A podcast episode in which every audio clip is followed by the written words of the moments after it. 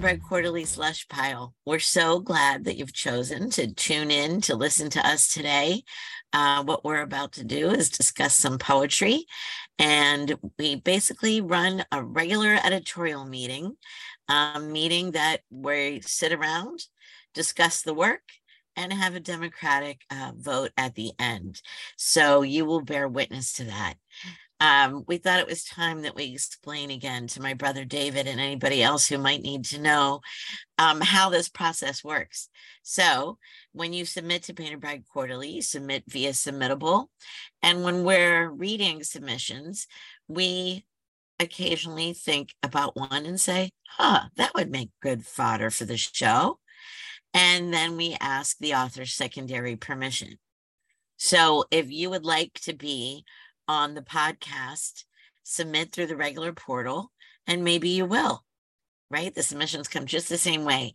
Uh, what we love about our show, if we can say that we love something about ourselves, is that um, very rare most of the time only one of us has seen the work usually two but never has there been a discussion so what you're hearing is a fresh editorial meeting all of that said the catalyst for doing this show in the first place was to share with you how closely we look at every single piece that comes to Bride Quarterly.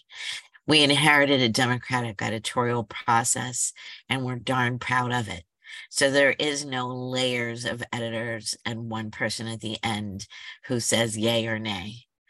We all read everything and to get in the magazine, there must be a consensus from the entire group. What that means, the only thing that's bad news here is what that means is it takes us a while to get back to you. Um, so right now we're looking at a seven or eight month turnaround. Now is July of 2023. I'm not exactly sure when this will be released, um, but I'm sure we'll hang right in about that space, right? So once you send to us, um, please know that it'll take a minute but it's because we're reading you with such great care. And we're about to illustrate that for you right now. Um, I keep saying we, we, we. And you know what I'm going to do because Jason's um, been with us the longest next to Marion and I. I'm going to go across the pond. I Jason, am in tell England. Us, tell us all about it. Yeah, I'm in England. I'm in Nottingham. Um, it is lovely. The campus here is so beautiful. Oh my God. Like it is this giant sylvan campus full of ponds and art galleries and pathways and gardens and clock towers. Um, it is it is a really really beautiful uh, campus. I'm so happy to be at the University of Nottingham. So yes, if you've been following yeah. the saga of my endlessly postponed Fulbright, it is in fact happening. It is in fact underway, and here I am. Um, and I'm coming to you from my office in Trent Building, um, just across from the tram. And I will pass it to uh, Dagne. So happy for you, Jason. So glad you're there. Yeah. Oh, it's super. It's great to know Jason. Yeah, I'm in my usual place up up in Canada, just outside of the capital of Ottawa.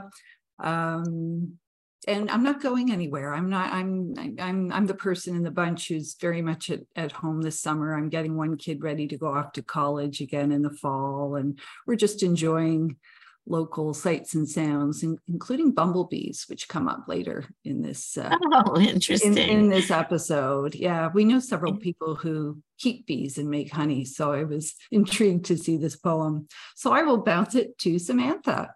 Hi, everyone. I'm Samantha, and I am coming from Washington, D.C., uh, in Georgetown. Um, which, if you haven't been, is one of the oldest neighborhoods in the US and, you know, is charming and a little scary to walk around in terms of all the bricks, so you might fall, but otherwise very lush um, and I'm um, going to shoot it to our sound engineer, Anthony. Hello, uh, my name is Anthony. I'm currently at home now in uh, Philadelphia, Pennsylvania. I'm not going anywhere, so I'll be grounded here. Uh, just went outside. Seems pretty darn nice, so I'll take that. And as per usual, let's get the show on the road. All right, all right.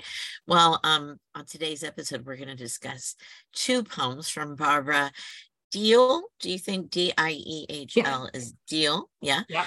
Um, we have two poems from Barbara Diehl, and um, we're thankful that she's allowing us to discuss them today.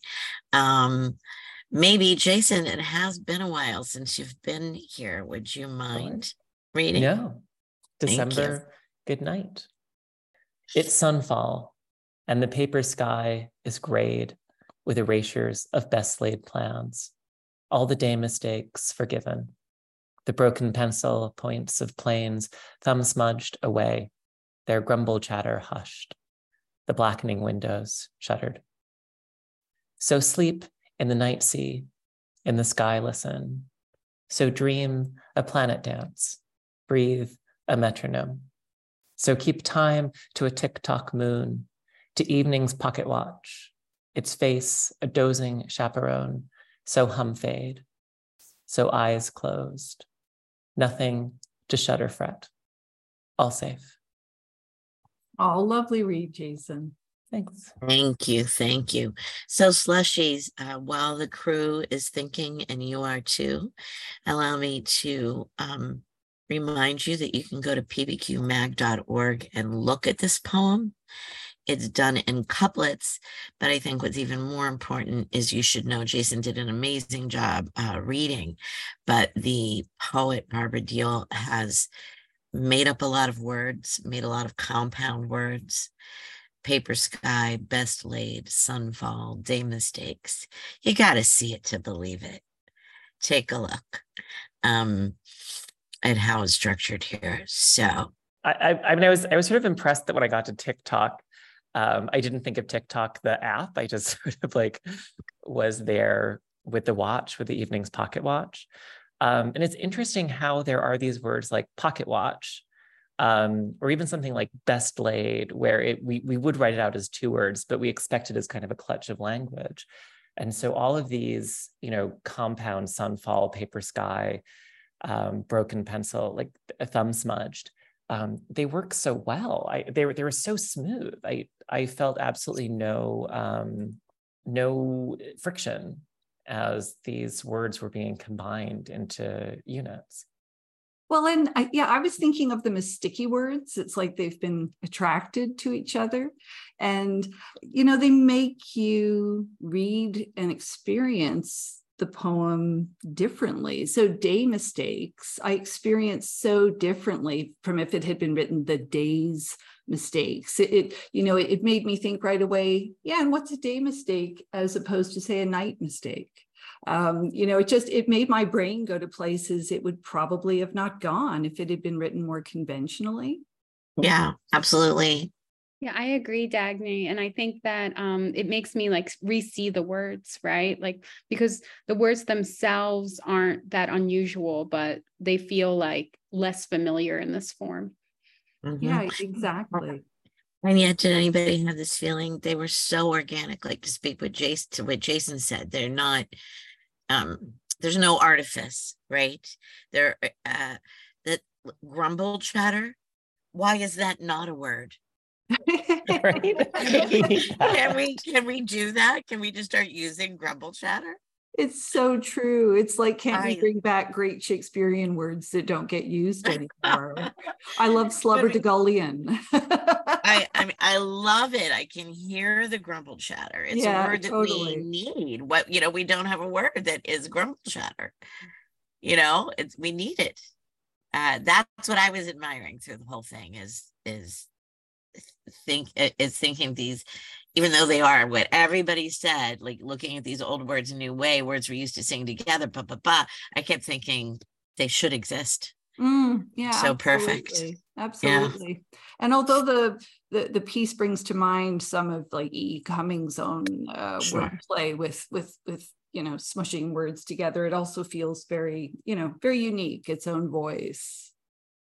And I like the um to move away from the words for just a second, the transition to the second paragraph, uh, excuse me, second set of stanzas.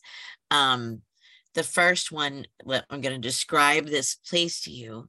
And then the second one, I'm going to tell you what we should do about it. Right. So sleep in the night sea, dream a planet dance, right? The the beginning, those lines beginning with so, so. How do we respond to this environment of illustrated for you? Like this. I, Yeah. I love how, yeah, I That's love the true, second suite. Yeah, that's true. That's really lovely.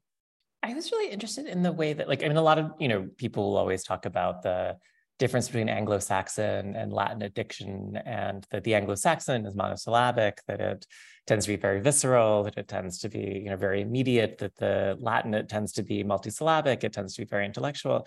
But like something like chaperone felt really different to me because of something like Planet Dance or Paper Sky. There's something that often happens with a kind of three syllable word like grumble chatter that gets built up out of these two Anglo-Saxon words, sky listen, that then when you get to these other words like metronome um, or even pocket watch, it- they have a new um, quality to them. There's like something really fascinating about how this kind of reinvigorates words that are familiar by what it's doing with the words that are being compounded. Well, zippity doodah. Does anybody have anything to complain about? I don't. Um, I mean, I Okay. forgiven hushed and shuddered. I was like, maybe this shouldn't be on their own lines. Like maybe, maybe they need a little more um length in the in those lines. But I I, I think it works wonderfully, and it's it, it's setting up all safe at the end, which is Mhm, so mhm. gorgeous. And and I mean, we're not talking at all about you know like this is about um putting away the day in order to rest at night. You know, kind of like Mhm.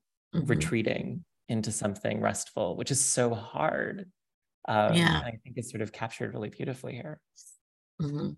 Shudder fret is the other one I feel the most strongly about as a word that we should already use. yeah, I kn- yeah, Help me, please bring these words into circulation. and it's so applicable today. This poem feels very needed right now. Mhm. I- I wonder if that's because I mean I think it feels for me like a little bit um like timeless not not that it's nostalgic but it it it, it feels like w- you know it's speaking of something that is not you know happening for you know like how many people go to bed now maybe like near kind of the blue light of the phone or the computer so I Mhm. feel like um I feel that kind of absence of kind of the the angry kind of grumble of the world in it um and it's nice it's a nice kind of absence Mm. Good point. Slushies, I, I kind of feel I can confidently say if you go have a peek at this on the page, you'll be as smitten as we are. Um, and you know, I hate to do it. We do have another poem by her, but we did blitz through that, and I think we are ready to vote. And I think there's no dramatic tension. And we apologize for that. I know. I'm like, what can I do to create dramatic tension? What can I? How ca- how can we, um, you know, make this worth the price of admission? Uh, okay, shall we vote? we should vote. One, two, three, vote. and it's unanimous. Jason tried to keep his thumb parallel for a little longer. I tried. I to tried. I tried to like really delay it. I tried to really delay there. it. but, We knew we, we um, yeah.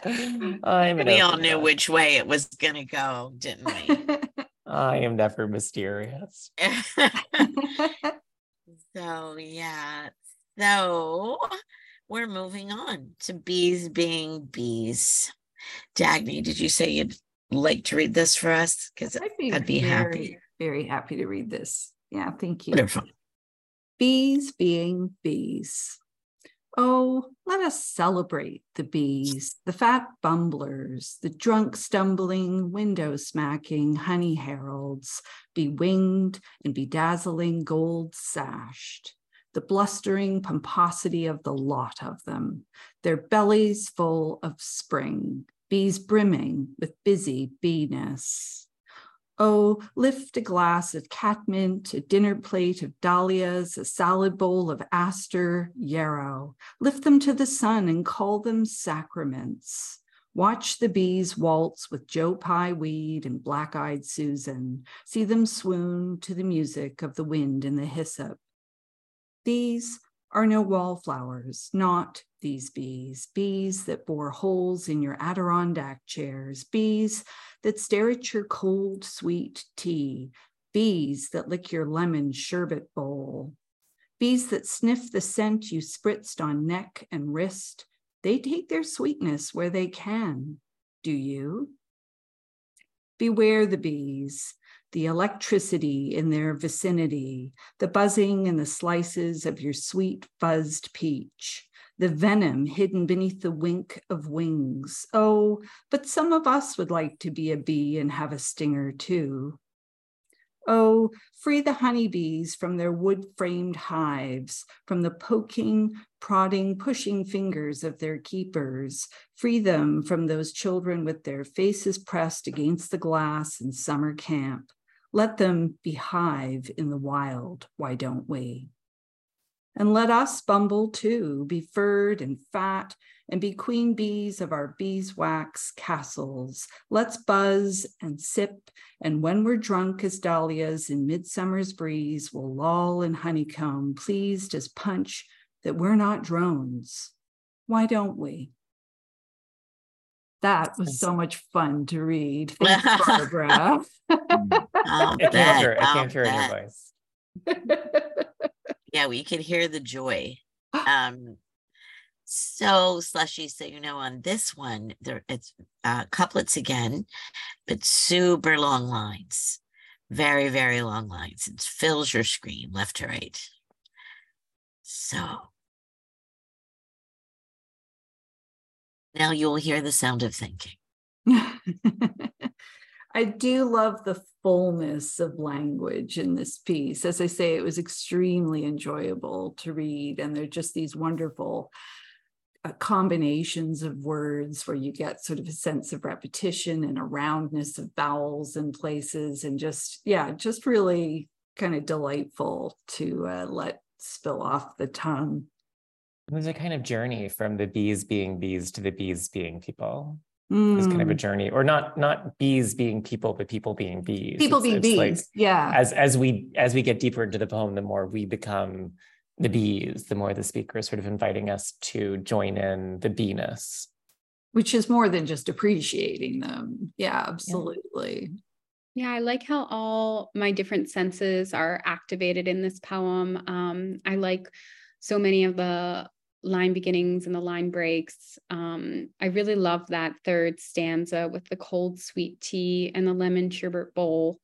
Um, and it's nice, you know, to um, there's a nursery rhyme or something quality to this. And I, I think it was a little bit to do with kind of the melodious voice that you have, Dagne, when you read. Um, but it it really did feel like um you know like just something i would pick up from a storybook or something um in like a really nice way Well, I, I agree with that, Samantha. I mean, every time I went back to to read this piece again, because I I you know I knew we were doing this and and and wanted to know it and and prepare a bit for me. I, I I just found myself thinking of children's poetry, but it also made me think like I, I know the place of children's poetry, but what's the demarcation line between when a when a poem should be for children if as it were as as opposed to a poem that maybe has aspects to it that make you you, you you know what i'm saying? Like is there any reason why adults can't enjoy this poem too right? And obviously i mean we sound like adults who are enjoying this poem but it, you know is there a demarcation between poetry and children's poetry you know or is is it all just poetry? I suppose i'm the the newbie in the group so i tend to ask questions like this but i'm, I'm interested in what you guys think.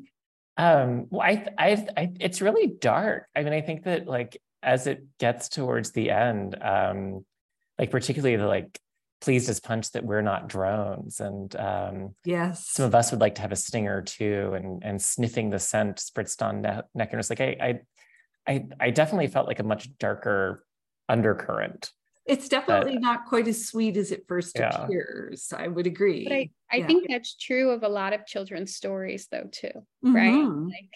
Like Well, yeah, yeah. Most fairy tales started in extremely dark territory. Yeah. Frank Yeah. Baum actually wrote The Wizard of Oz because he wanted to write less scary stories. That was to be less scary. twins. Oh, okay. I know. I mean, like now we're like The Wizard of Oz is terrifying, but at the time it was like these Grimm You fairy tales are just too kicked out of gruesome. your Like, world you know, we're gonna do something a little like right? nicer.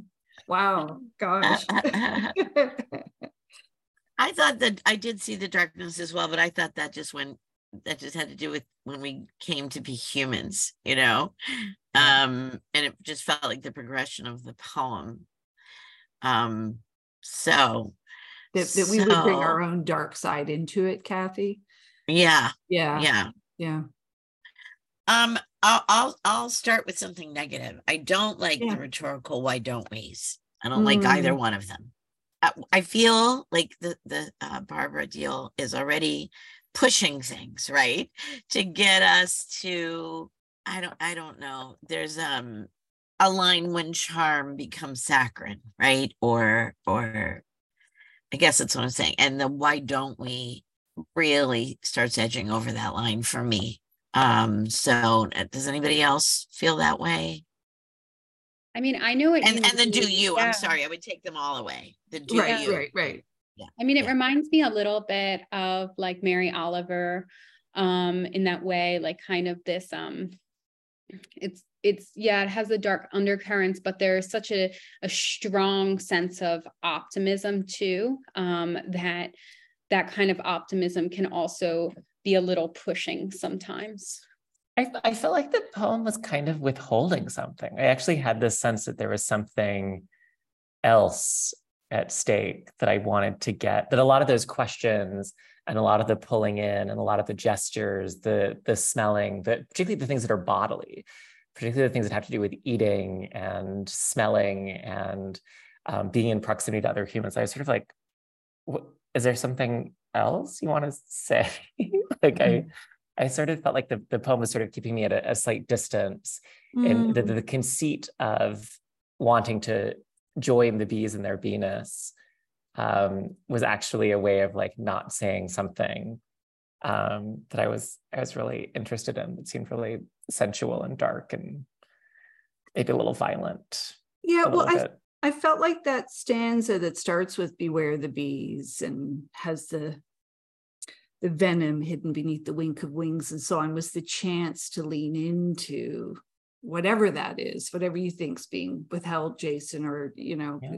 going going darker with this piece, but but but then it's not realized it kind of circles back around to just this no- notion of freeing them and you know let let them be hive in the wild which is which is fun word play as opposed to behave um uh, in the wild which is what i hear but um yeah i guess i I, I love this piece. I love the wordplay. I love its exuberance. I love I, I love the contrast, but I feel like then it didn't go where I guess I was hoping it would go.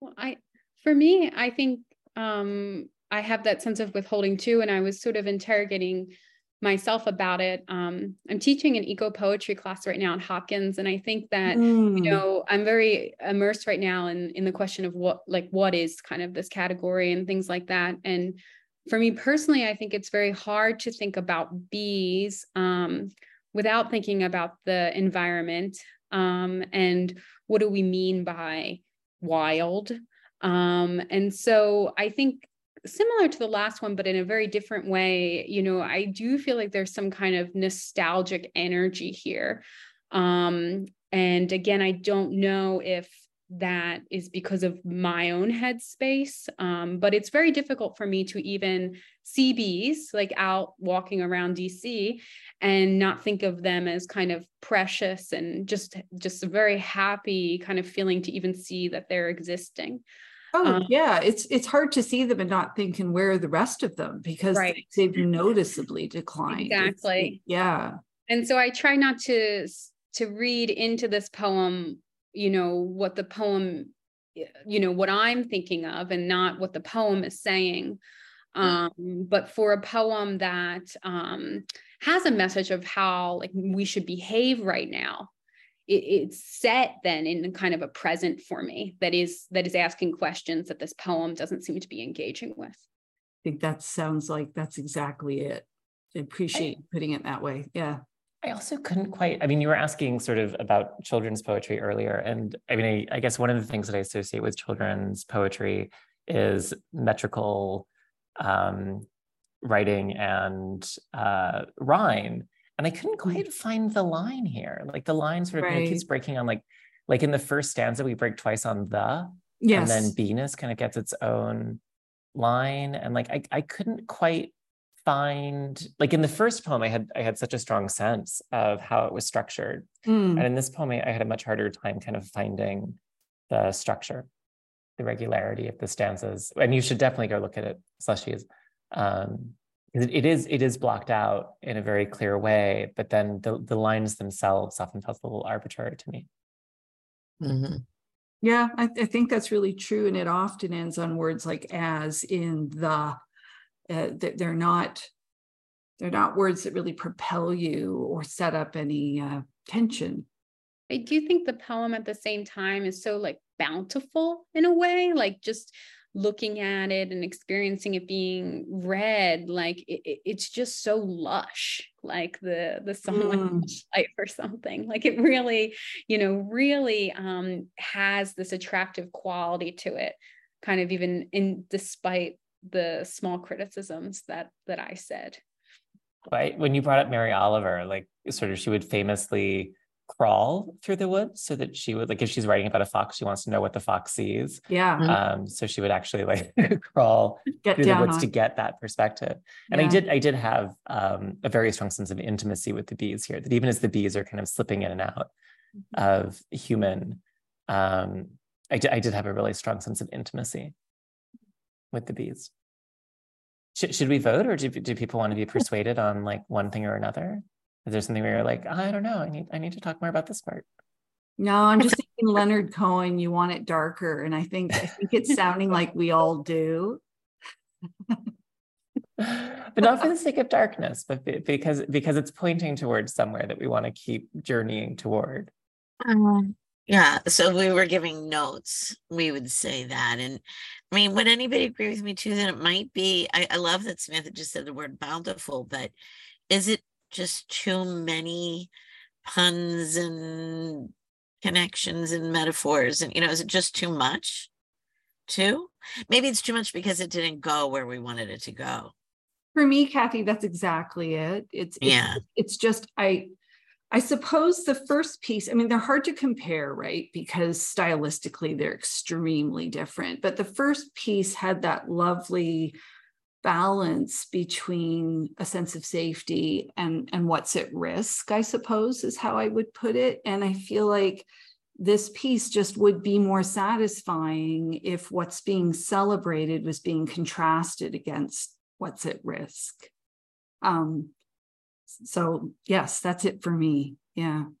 Okay, then it sounds like we are pretty because much ready I, to vote. I'll say one because I think like a lot of people do live like bees, actually. Maybe well, yeah, and yeah. there's a lot of people I know, and there's just like there's the dark underside to that too, right? So Wait, what yes. do you mean by living like a bee?